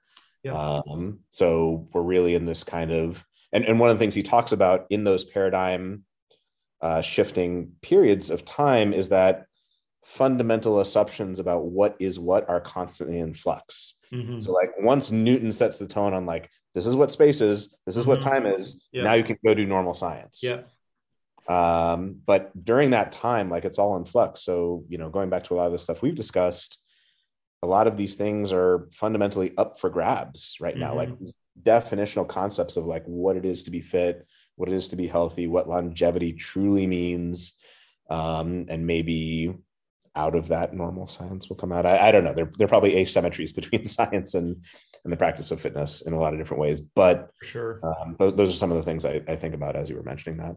Yeah, cool. No, that uh, your language there also gives me a good reason to go back and review that like future, you know, future concept of what an impact means and what success means and what like what does knowledge among the masses mean and like clearly define that a whole lot better um, for not only fitness, right, but for the fitness coach.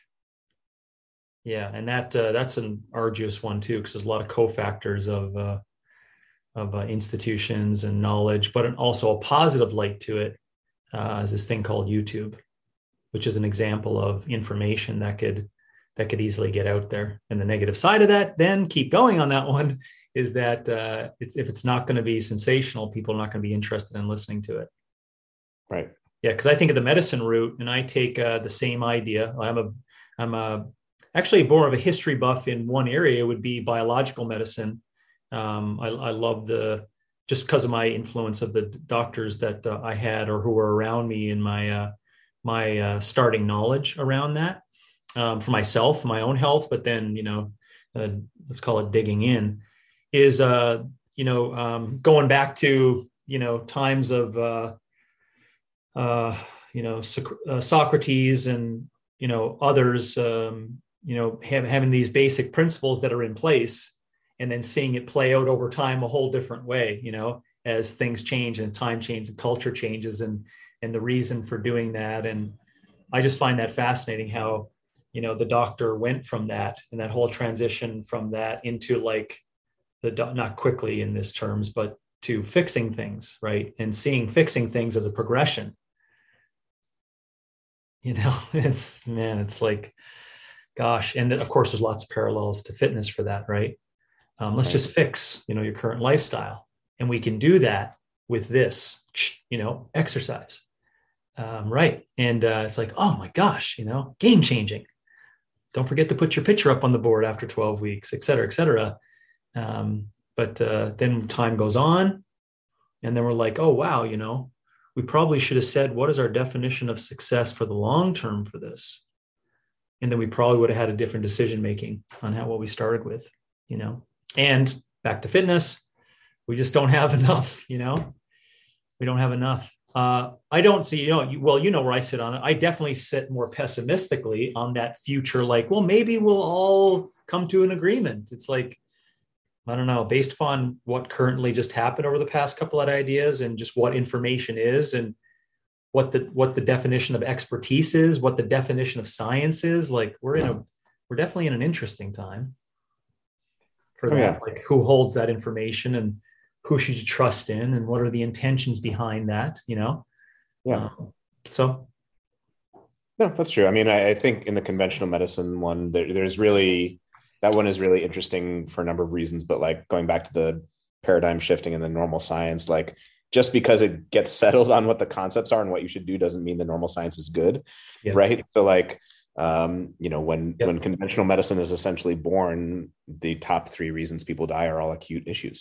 mhm. and it's that paradigm is born out of like how do we stop these acute issues and now 100 years later it's a set of different issues so now we need to redefine what that is and yeah i mean i i can definitely see the reason for pessimism and a lot of different things i i you know one of my just because i like it and study it and I, I know you have a background in it but something like functional medicine to me and the functional approach gives me a lot of hope. It's like it's just a very it's a different philosophy or way of um, doing things that's born out of the inadequacies of the old paradigm.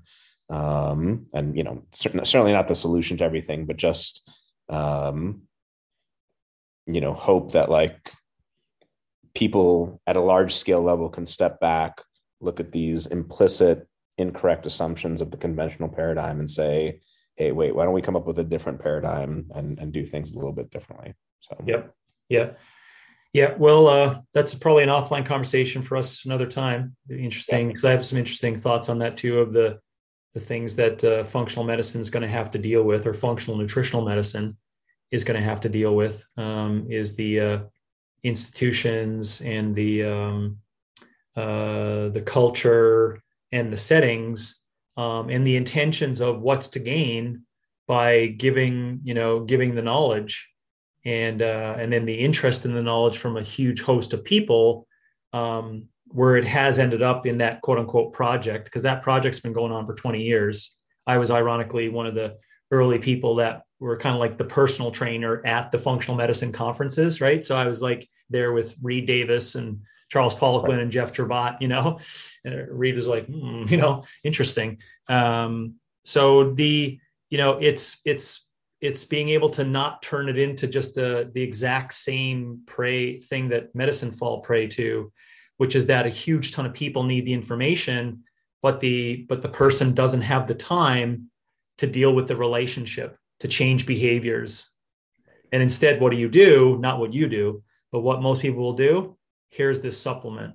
And so now you're doing the exact same thing in a whole different model. And I know this to be true and sorry to be going on with this, but guess who's buying all the functional medicine education and uh, nutraceuticals?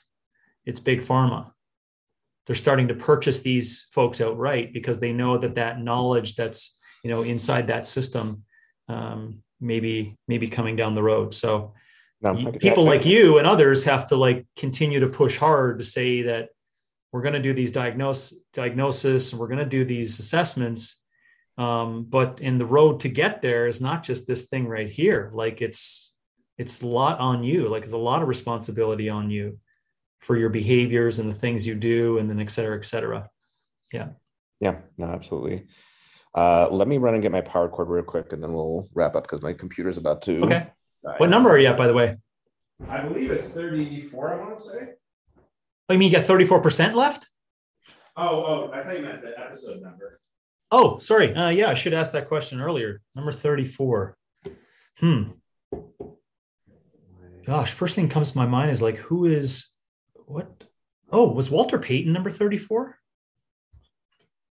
I'm not sure. Oh, uh, I'm not sure. Percentage wise, it basically flashed me something saying like your computer's about to shut off. So oh shit, that's, that's where I was at.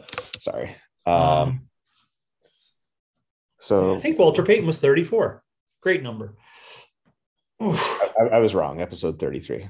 Oh, Patrick Roy, of course. Jesus died at age 33. I think he was 33. There's a non sequitur. Um, but I'm trying to think about the 33. So yeah, the fitness coaching tradition, you know, that's a, um, yeah, we're, well, that's exciting, right? We're, we're in the throes of, of uh, writing history. That's a cool way to look at it, right? And it's in response to, I think this is the other thing that happens with like philosophy, but other things like it's re- in response to new things on the ground, just the same way the, you know, the definition or the discussion around like what it means to be human is, is you know, in many ways related to what was going on a thousand years ago, but also very new now. Like the fitness coach is a response to a new set of circumstances, and yeah. functional medicine is a response to a new set of circumstances that, in a lot of ways, did not exist. And like, what do we do now that we're here? Like, we aren't going back. Yeah. You know I mean? Like, we aren't going back. So, what do we do now that we're here? Yeah. Uh, so, yeah. And I think in the interim, what we're trying to do, which is a big, hairy problem, is define what a fitness coach is so that, that's also the, the the big issue along the way right? Is like right. we're trying to build we're trying to build systems we're trying to build values we're trying to build dare we call it oaths right of this practice. And we don't even know what we're called and we're, we do not even know who we should pull into the conversation.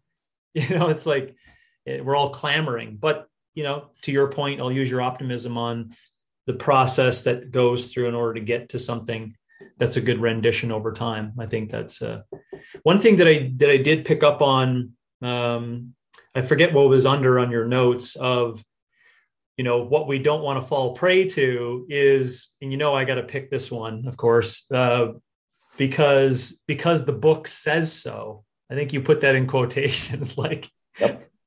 whatever the book oh, is dude. Yep. right because the crossfit journal said so yeah right like man oh man um you got to give it to them right like i mean uh what a what a way to like get a movement right? And to get people all behind a concept and an idea uh, is to eloquently write those things to be like mind-numbing changes, right? In in really how you're going to perceive it. Accessibility to everyone. The knowledge can be for everyone. This is how we can do it, you know. So, um, but now we're years later in the concept of tradition in this short interim history of this. Let's call it 20 years, right? Um, that would be argued by Greg, but I'd say like 20 years of its, it's, it's, it's how, how, uh, it's like bang, you know, and then there's like, you know, segmented areas of the bang. Um, that uh, we could say, well, what's the tradition inside of that? And it's still a lot of, well, because the book says so. Oh yeah. Yeah, and even to the point, dude, where there's like children of of people who I'm li- I'm talking to now, and they're now injected with it. And that's, I mean, that to me is what's so interesting sociologically because it mir- mirrors a lot of what happens with religion too. So you know, uh, Jesus or Buddha, whoever you want to reference, like in a lot of ways, that was the paradigm shift. Like these this questioning of these old paradigms and like, hey, is this the right way to think about things? But then very suddenly thereafter that becomes dogmatism so like you know i think both of us would give credit where credit's due even though we disagree like that what is fitness article is philosophy in fitness like that is a really good philosophical question and like mm-hmm. you know while we may disagree about you know the 10 fundamental you know sort of physical skills but like that central point about like really the dude who does an ironman is the best paradigm of fitness and like someone who can lift a certain amount or like do a certain amount of pull-ups like where do they even fit? Like no no no no let's let's let's broaden this horizon and ask these questions. But then okay we had that you know dogma breaker so to speak but then it became incredibly dogmatic thereafter. Yeah it was like this is the way the light and the truth. Uh-huh. yeah cannot disagree with that. It's just yeah. crazy. All because all because the black box summit was one like intervening point of that Yep. Some people who had practiced in that area said, there are other options that you can do in parallel to this. That's when the veil gets pulled over everyone's eyes, where everyone's like, oh, wait now, that's not what the book says. And here you have the splicing, right? The splicing of we got to hold the standard for the next so many years, you know? Look where it gets you irony of ironies because they were supposed to be the ones bringing together, you know, the Rippetoes and the, you know, uh, Robb Wolf and, uh, you know, Greg Everett and all, all, these, all these different folks from these different traditions within, within fitness mm-hmm. to uh, talk to each other. Um, but yeah. Well, we did talk to each other. All those people did. Right. but then when you talk to the one person who was inside that thing that brought us all together, yeah, there was no talk. It's like, no, no, no, you can't, you can't say that. Yeah. You can't say that, uh, you know, touch and go barbells, um, if for the wrong person at the wrong time is extremely fatiguing on the nervous system.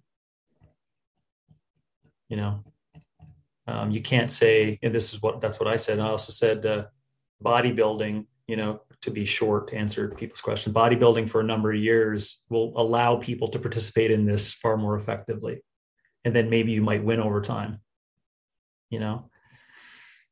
You know i also said third one you should have these multiple systems. Have an entry system of personal training into crossfit classes. And then you can have an autonomy program design opt model on the back end you know i put that up all on the board you know everyone taking notes all my future ccp coaches getting ready to just put the credit card through to sign up for what i had to offer for education right?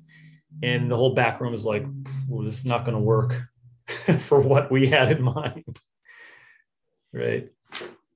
And i mean correct me if i you would uh, obviously you were there so you'd know way better than i would but it, it probably wasn't something like you know, no, I don't think that would work, but I would, you know, be willing to sit down and discuss that with Jane. But no, that won't fucking work. Let's get him the fuck out of the, you know what I mean? The movement, that that type thing. Yeah, the classic line was choose your friends more wisely. That's an indirect way of saying, yeah, it's either our way or the highway.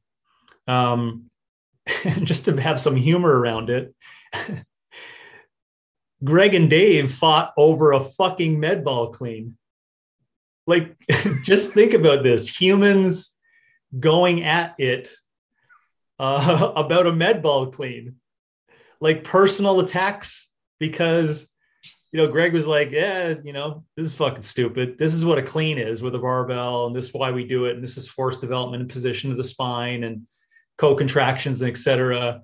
Um, and then, you know, Dave's comment, which caused a kerfuffle right? But just think about it just two people, adults, just going at that concept. Mind blowing, mind blowing. But the, so much, you know, that made so much sense, right? After the fact.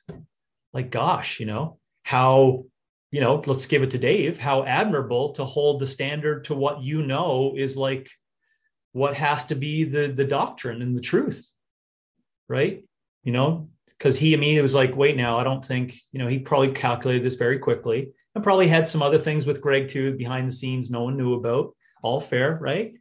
Um, but in this public uh, manner, probably could have went about asking some tougher questions, you know, to Greg at that point in time, but instead just went like right to the throat with the with the fat fucker or whatever you know commentary came out there all over a med ball and and doctrine. That's what it was about.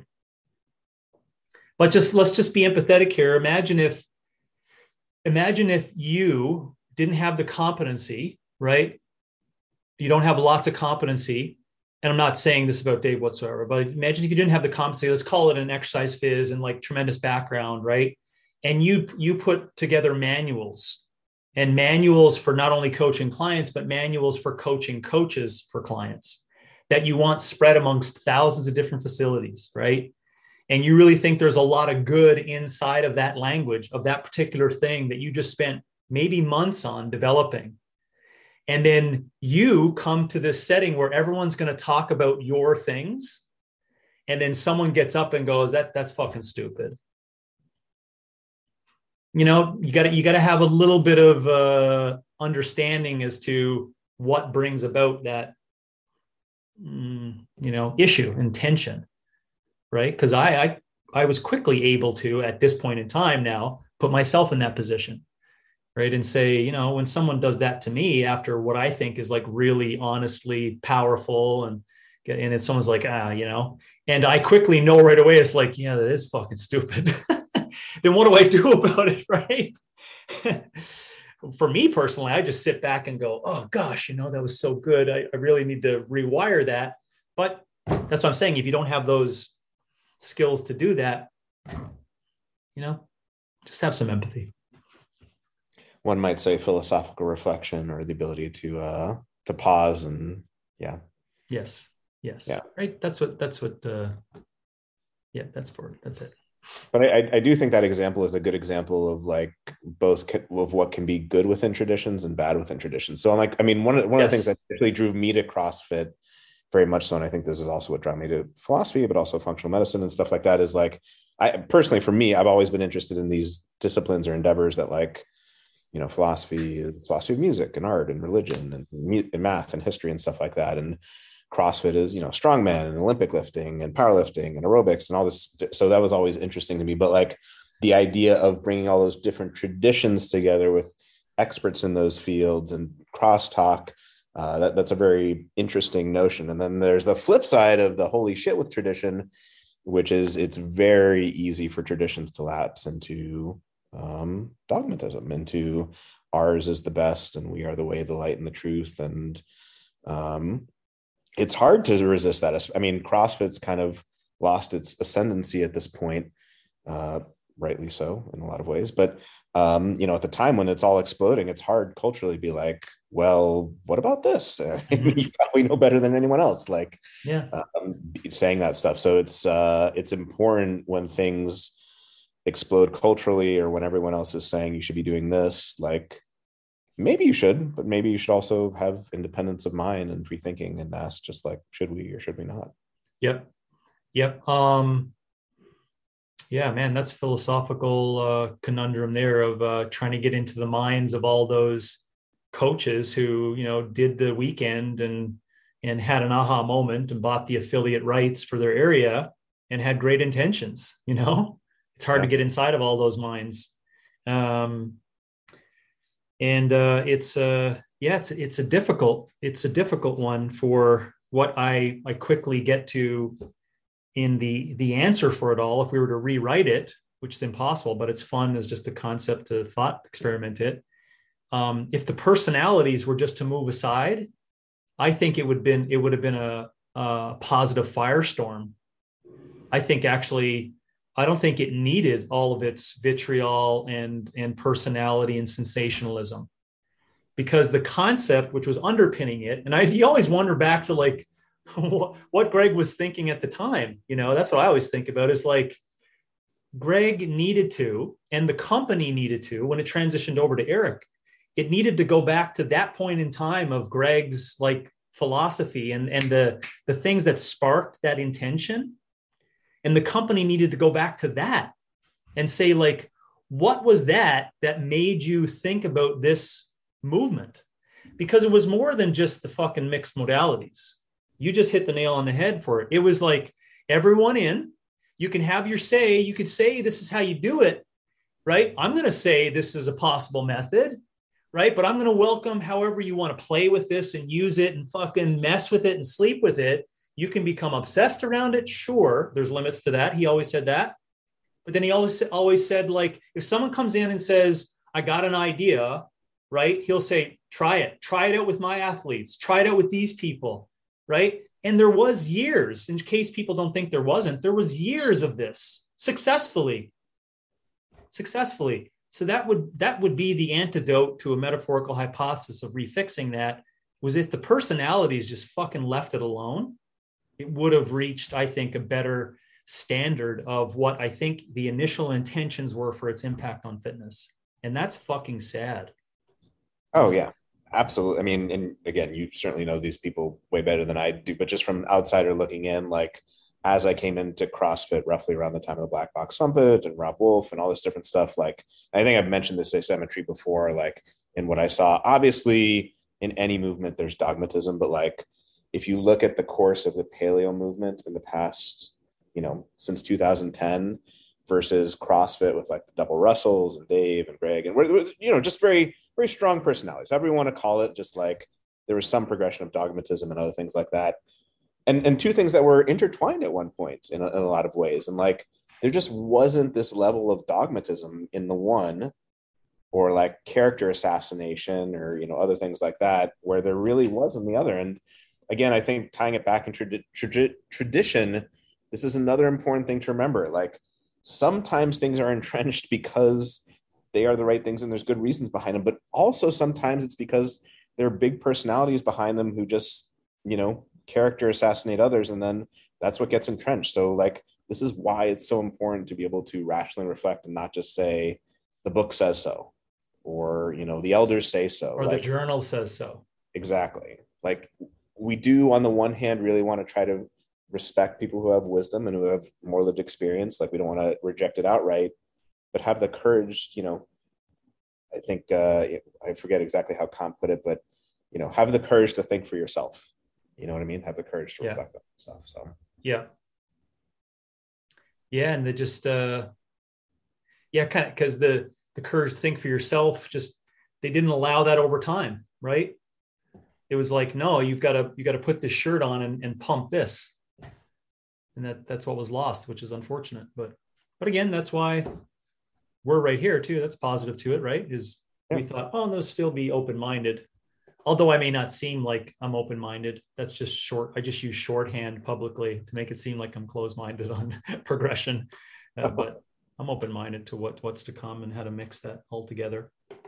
I think yeah, to summarize, that was a great summary of that, and also just a, somewhat of a summary too is to uh, uh, I think the uh, to lean back on one of my mentor Bernie's uh, words, he would say, "You got to organize all those all that information and then you got to be able to orchestrate it. Um, but you got to be able to orchestrate it in a way and this is the key point for tradition and time and et cetera that gets synthesized. Right? That get, that gets inside that could run itself and it works and it helps everyone. Those are powerful words. Um, yeah. No I, I think that's a very good point. It's not just the accumulation of different facts. It's how do they all interrelate? And can you can you have i mean going back to what you were saying like you know you being open-minded and you know that discussion at the black box summit. We've talked about this before like when you're on a podcast when you're having a discussion with someone can you just enter the space of reasons?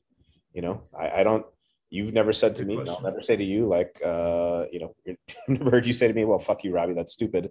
Like you, you know what i mean? Like mm-hmm. it, it's it's the space of reasons where it's like oh well why do you think that? And i lob a reason over the net and then you lob one back and but you can always tell when someone's kind of flying in the face of that when they're like uh, an ad hominem attack screw you you don't know what you're talking about instead of like engaging with the idea. Yeah well this ties us back to the our initial starting point of long-term podcast and long conversation is what I think humans are striving for is to listen to people talk out almost like listening to a comedy comedian talk about some truths that no one wants to talk about. But it allows people to in long form listen to people talk out something that they know there's a 3 minute bit on it somewhere else that they know inside of it is like it's not enough. There's not like you know, just for James to say just autonomy, like fuck him, right? But then listen to two hours, the back and forth and the in betweens, and yeah, I think that uh, I think to today that's tough to do. I don't know, it's tough to do, uh, but uh, but hey, but hey, we'll we'll go on. We'll keep going. We'll be back. People who are driving to, you know, it's two hours from South Bend to Chicago. So people who are making their commute from South Bend to Chicago can pop on a podcast and wow, I didn't know it was way there and wait one way back. So uh, in, trains, trains they could do that too. Uh, but is a train is a two hour train? Uh, about two and a half. There's a South Shore line that runs. It's kind of like a commuter train that runs multiple times a day uh, from South Bend directly to uh, directly to downtown Chicago. Cool, cool. Man, I didn't know it was that long. Yeah, but we are technically closer to Chicago than we are to Indy. Yeah. Yeah. Yeah. All right. Well, I really enjoyed that one. Yep.